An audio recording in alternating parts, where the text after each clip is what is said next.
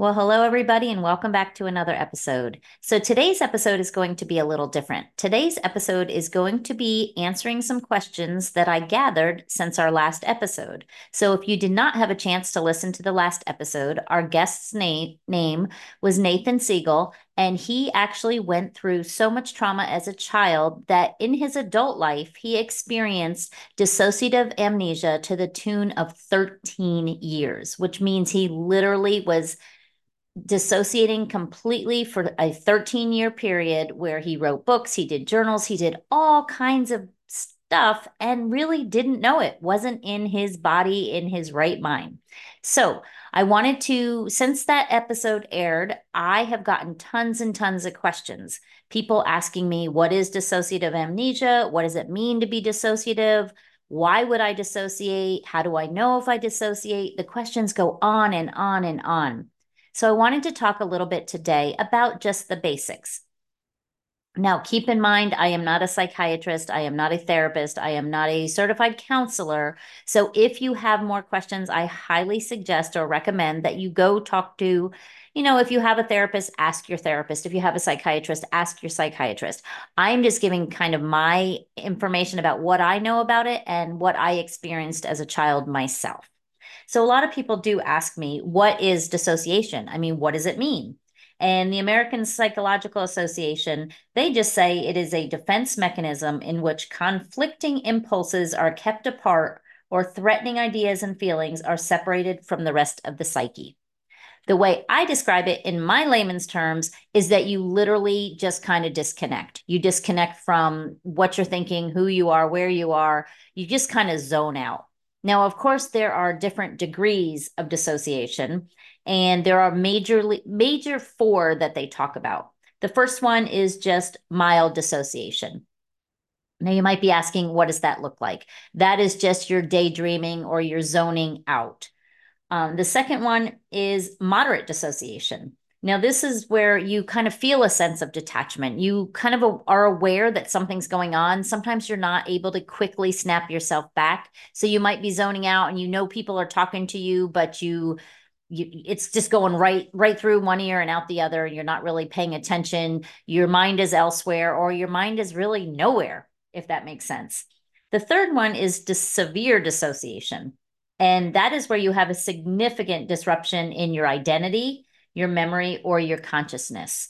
Um, a lot of times this can lead to amnesia. So you don't remember what happened during a specific period of time. So you might be so zoned out that you don't, you know, you, it, sometimes it even seems like you're looking outside of your body at what's going on. So this has actually happened to me when I was a child. I can remember a lot of memories that I have where it seemed like I was sitting outside and I was watching what was happening to me. So there was no physical pain. There was no, um, no, really, I didn't feel anything. It was just like a numbness, and I was outside of myself, as if it was I was watching a movie or watching a film with me in the movie, but I wasn't really there. Um, and then the fourth type is dissociative, is a a true, honest to goodness, dissociative disorder. And this could be D I D, which is a dissociative identity disorder. And that was previously known as an M P D or a multiple personality disorder. And that is where you literally, your psyche splits and you actually take on a different, a different person. So you could have different handwriting, different voices, different um, tone of, just your posture could be different. You're completely different. And the other one is a, is dissociative amnesia. This is what Nathan Siegel talked about in last episode. He talked about that, where he actually lost thirteen years of his life. Now, dissociation looks different to absolutely everybody. There's various degrees, as I mentioned. It could be because of various things that happen to you. I know people ask me, you know, why, why would you dissociate? Why would you do that? Well, if you go back to kind of the definition I talked to, it's where your psyche, you literally disconnect from your psyche, and it is a defense mechanism. So a lot of people, if they're going through something very traumatic, and it could be a one-time event, or it could be something that happens to you over and over again, but you literally, your your brain, it's too much for your brain to to comprehend or to process. So you literally disconnect, and it is a defense mechanism. So some of the reasons for dissociating might be childhood or other traumas. very high stress levels. Sometimes the overwhelm is just too much and you almost have to just step away. And I say step away because obviously you're not leaving your body, but you're stepping away from everything that's going in, in your, on in your mind. Another one is severe bouts of anxiety and depression. And then another one is sleep deprivation. They hear a lot of people that dissociate because you literally, when your body is that deprived of sleep, you literally cannot pull yourself back and you just get over your body, your, your brain, your sensory perception, everything just gets overwhelmed and you dissociate. So those are a couple of the reasons. Now, we talked about that. It looks different to everybody. And you may think sometimes, well, maybe I do that. I zone out a lot. People talk to me and I don't know what I'm hearing or, you know, you can, I mean, I have whole vacations in my childhood and my adulthood that I don't remember. I, z- I have zero recollection of them. Now, when I was a child, I kind of understand because a lot of that was, it was traumatic and I just needed to block it out of my mind and things come back here and there. But you never really know why as an adult you might do that. Uh, it could just be that I was going through a very stressful time in my life. It could be that there was just so much going on and I was in overwhelm that my brain had to decide what it was going to store and what it was going to just separate from. So what if, what do you do if you think that you might be dissociating? What are some steps that you might possibly do if you are aware of this? Uh, I'm going to give you five here and you can do any versions of these. If you want to know more, you can reach out to me. I'd love to share more different tech techniques and ways to kind of just ground yourself and get back to pre- the present if you're experiencing this. But for now, I'm just going to give you five. One is hum. Hum or sing a song. I know that sounds kind of silly, but humming calms you. It's a repetition. It's, it's the movement. It's your voice. Um, for one, it reminds you that you have a voice. So it makes you more aware of who you are. And it's also just calm. It's a calming thing. So sometimes I will just hum the alphabet or I will hum, and I don't do this now, but I used to do this when I was younger, when I kind of was in overwhelm and I could hum the alphabet or I used to hum Yankee Doodle. I don't know why that was one that always came up for some reason. I was like, you know, if you know the Yankee Doodle song, but that was one that I hummed. So you can hum whatever you want. Another one is just taking a deep breath. Taking a deep breath always just kind of clears your mind and brings you back to the present. I always suggest that whatever your breath is that you take in. So if you count, breathe in going five, try to breathe out longer. So if you breathe in five, breathe out six or seven. If you breathe in four, breathe out five or six. But just taking deep breaths sometimes gets you back and gets you a little more grounded. Um, another experience. Um, exercise that I would suggest is an actual grounding exercise. And it's the sense exercise, not sense as in C E N T S, but sense as in S E N S E. So I believe I've talked about this in a couple of my other episodes where you look around, you sit down. Sometimes with grounding, it's very nice to have your feet on the ground or be outside walking in the grass, just really connect yourself to nature. And then look around and, and just, you know, talk out loud if you need to. Talk about five things that you see. And then four things that you hear. Three things that you touch. Two things that you can smell. And something that you can taste. And those are your five senses because it brings you back to the present moment. It brings you back to right here, right now, where you're at. And sometimes that's a good exercise. Another thing is just exercising in general.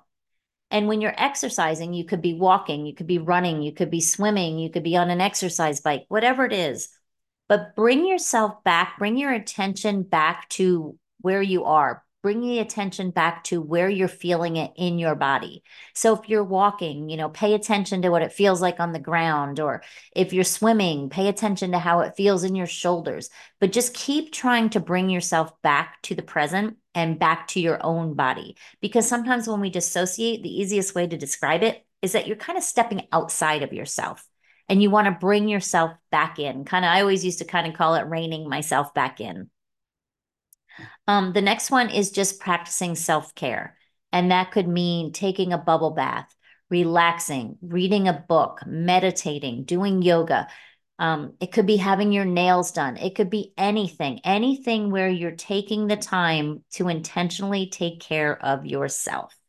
And that's my fifth topic, uh, fifth strategy. So again, these aren't all foolproof. And if you're in a very dissociated state and you're confused or you're scared, um, reach out for help.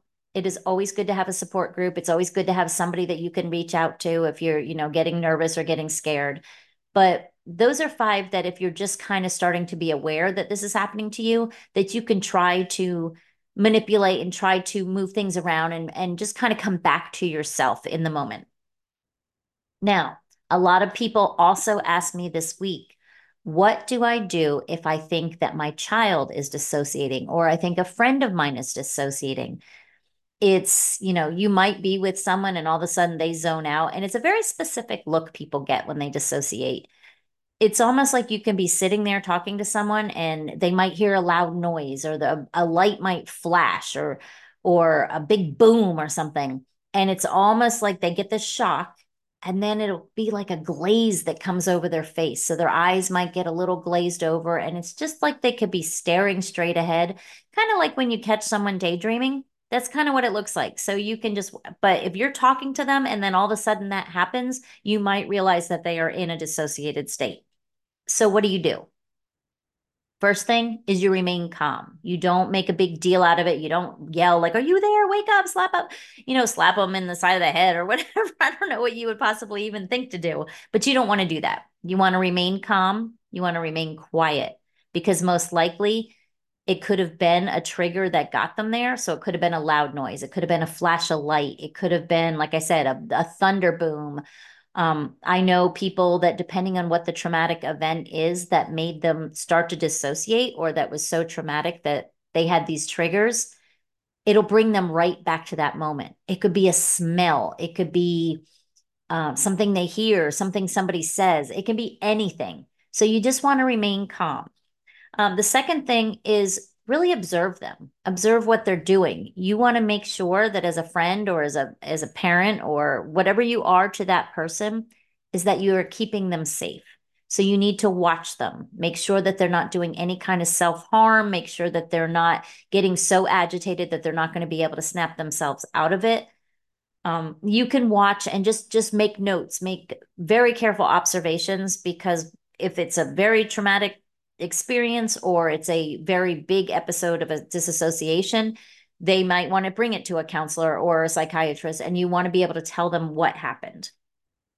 The third thing is make them feel safe. So you do not want to, sometimes keeping the lights down low will be nice. I mean, you don't know what necessarily triggered them. If it was a loud boom noise, then you want to make sure that you're not being jerky and loud and, and disruptive to them, but you want to make them feel safe. Now, be very careful when they're doing that, how you touch someone. You don't want to startle them even more by grabbing them. But if, you know, sitting down next to them calmly and just saying, you're okay, I'm here with you. If you can put an arm around them, if they, you know, if they're receptive to that, sometimes that's, you know, good to kind of get a little closeness and a little connection with them. But you want to talk to them calmly. Ask them where they are, ask them if they know where they are. But these are all questions you want to be gentle with. Um, if they're in a very dissociated state, you might they, you might get zero response from them, but you want to offer any support that you can to make them feel safe. Um, the next one is to encourage them to do grounding exercises. Now, again, this depends on the severity of the dissociation and how far gone they are, if is as if as to if this is going to work for you, but suggest the grounding exercises, you know, ask them, say, hey, how are you doing? You know, can you tell me where we are? And then wait, just waiting for a response. Can you tell me a couple things that you see around you? And wait. Can you tell me a couple things that you hear? Can you tell me a couple things that you feel? Like, get them to do those grounding exercises with you if possible, because that will bring them back in. Sometimes that reins them back in again, and they'll pop back into the present. Um, the other one is ask open-ended questions. Don't ask them something that's going to stress them out or, you know, get them more agitated or irritated, but ask them questions like the ones I just mentioned. You know, are there a couple things that you can see? Are there a couple things that you can feel? How are you feeling? Um, do you know what's happening? Just very open-ended, let them answer the questions, and, and just wait, just wait and observe. And the last thing is, again, I mentioned I'm not a psychiatrist. So if you are with someone that is having a very dissociated episode and they are very manic, or they seem like they're going to hurt themselves or hurt, hurt other people, please get them help. Um, you do not want to leave somebody like that. You don't want to leave them to get help. You want to try to call if you can. You want to stay with them. Um, sometimes people, you know, they get violent, they get scared, they they run, they flee. Uh, there's many different way, things it looks like, and there's many different things that people will do. But you want to get them help as soon as possible if you possibly can. So those are really, I know that I went over that so quickly, but I just wanted to really touch on it because I did get a lot of questions. A whole lot of questions. And I can't answer them all because dissociating looks different for everybody. I can tell you when you're in a, I mean, we listened to Nathan and he talked about it, and his version of dissociated, he was in dissociative amnesia, which he really literally remembers nothing. But I had a little different version of it. I, as I mentioned, would literally be standing outside of my body and watching what was happening to me. So it was like, I didn't feel pain. I didn't feel really anything. I was completely numb just watching it. It was almost as if it was like a silent movie going on and someone had flipped off the volume and I was just standing there. And it was funny because throughout life and throughout my adulthood, I have recurring dreams, and it's the same thing. The trauma, the abuse, the everything that's happening in my dreams, I'm standing outside and I'm watching it happen to myself. So that is my version of. But I had another client who had a daughter who was a foster child, and she had gone through some horrific, horrific abuse before she came to be in her house. And she noticed that every time someone flicked on bright lights, that she would just startle and then get a glaze over her face. And then there was no talking to her. There was no, there was no anything. It literally, she would be gone for four or five minutes and just staring straight ahead. You couldn't ask her questions. You couldn't do anything. So she was told just to comfort her, just to, if you could put her arms around her, just to hold her and just tell her she was safe. Just tell her you were here for her. Just tell her that you, you know, when, when she came back, that it was going to be okay, that she was safe. There was nothing to worry about. Now, of course, what did she do in the house? She, of course, tried to avoid as much as possible lights flicking on and off. I mean, if she entered a room and she was going to flick the light on, she would tell her, hey, I'm coming on in, you know, going to flick the light on, because she was trying to avoid those triggers. So there are different things that you can do to help the people that you're around that are having these dissociative episodes. But at the same time, there you can't you can't get rid of all of them. You can't avoid all of them. So it is good to know how to kind of deal with it and what to do. But again, I wanted to come on today because I wanted to talk about the fact that it doesn't look the same to everybody. When you're traumatized as a child, that doesn't mean you're going to become an adult and you're going to lose thirteen years of your life. It doesn't mean that when people flick on a light, you're going to freak out. Not, it's all, it's the same for everybody. Everybody handles trauma and everybody handles their own situation in their own way. Some people handle, you know, I say handle a lot more, but some people, it doesn't affect them as badly. And some people, it affects them slowly, like drip throughout their life. So there's no right or wrong answer to dissociating. There's no how it's supposed to be done. You have no control over what's going to happen. So all you can do is learn to try to deal with it.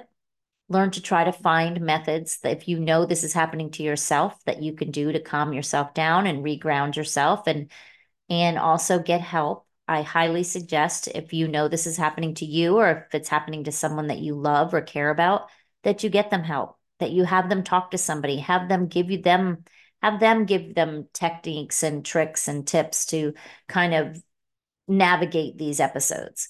So that's all I really wanted to say. Like I said, I got a lot of questions, and usually I jump on to the next topic, but I thought it was very important that I address some of this because um, I don't want people questioning. I don't want people not knowing. I don't want people listening to something on the podcast and then worrying about it, or stressing about it, or thinking this is going to happen to them, or it's not going to happen to them.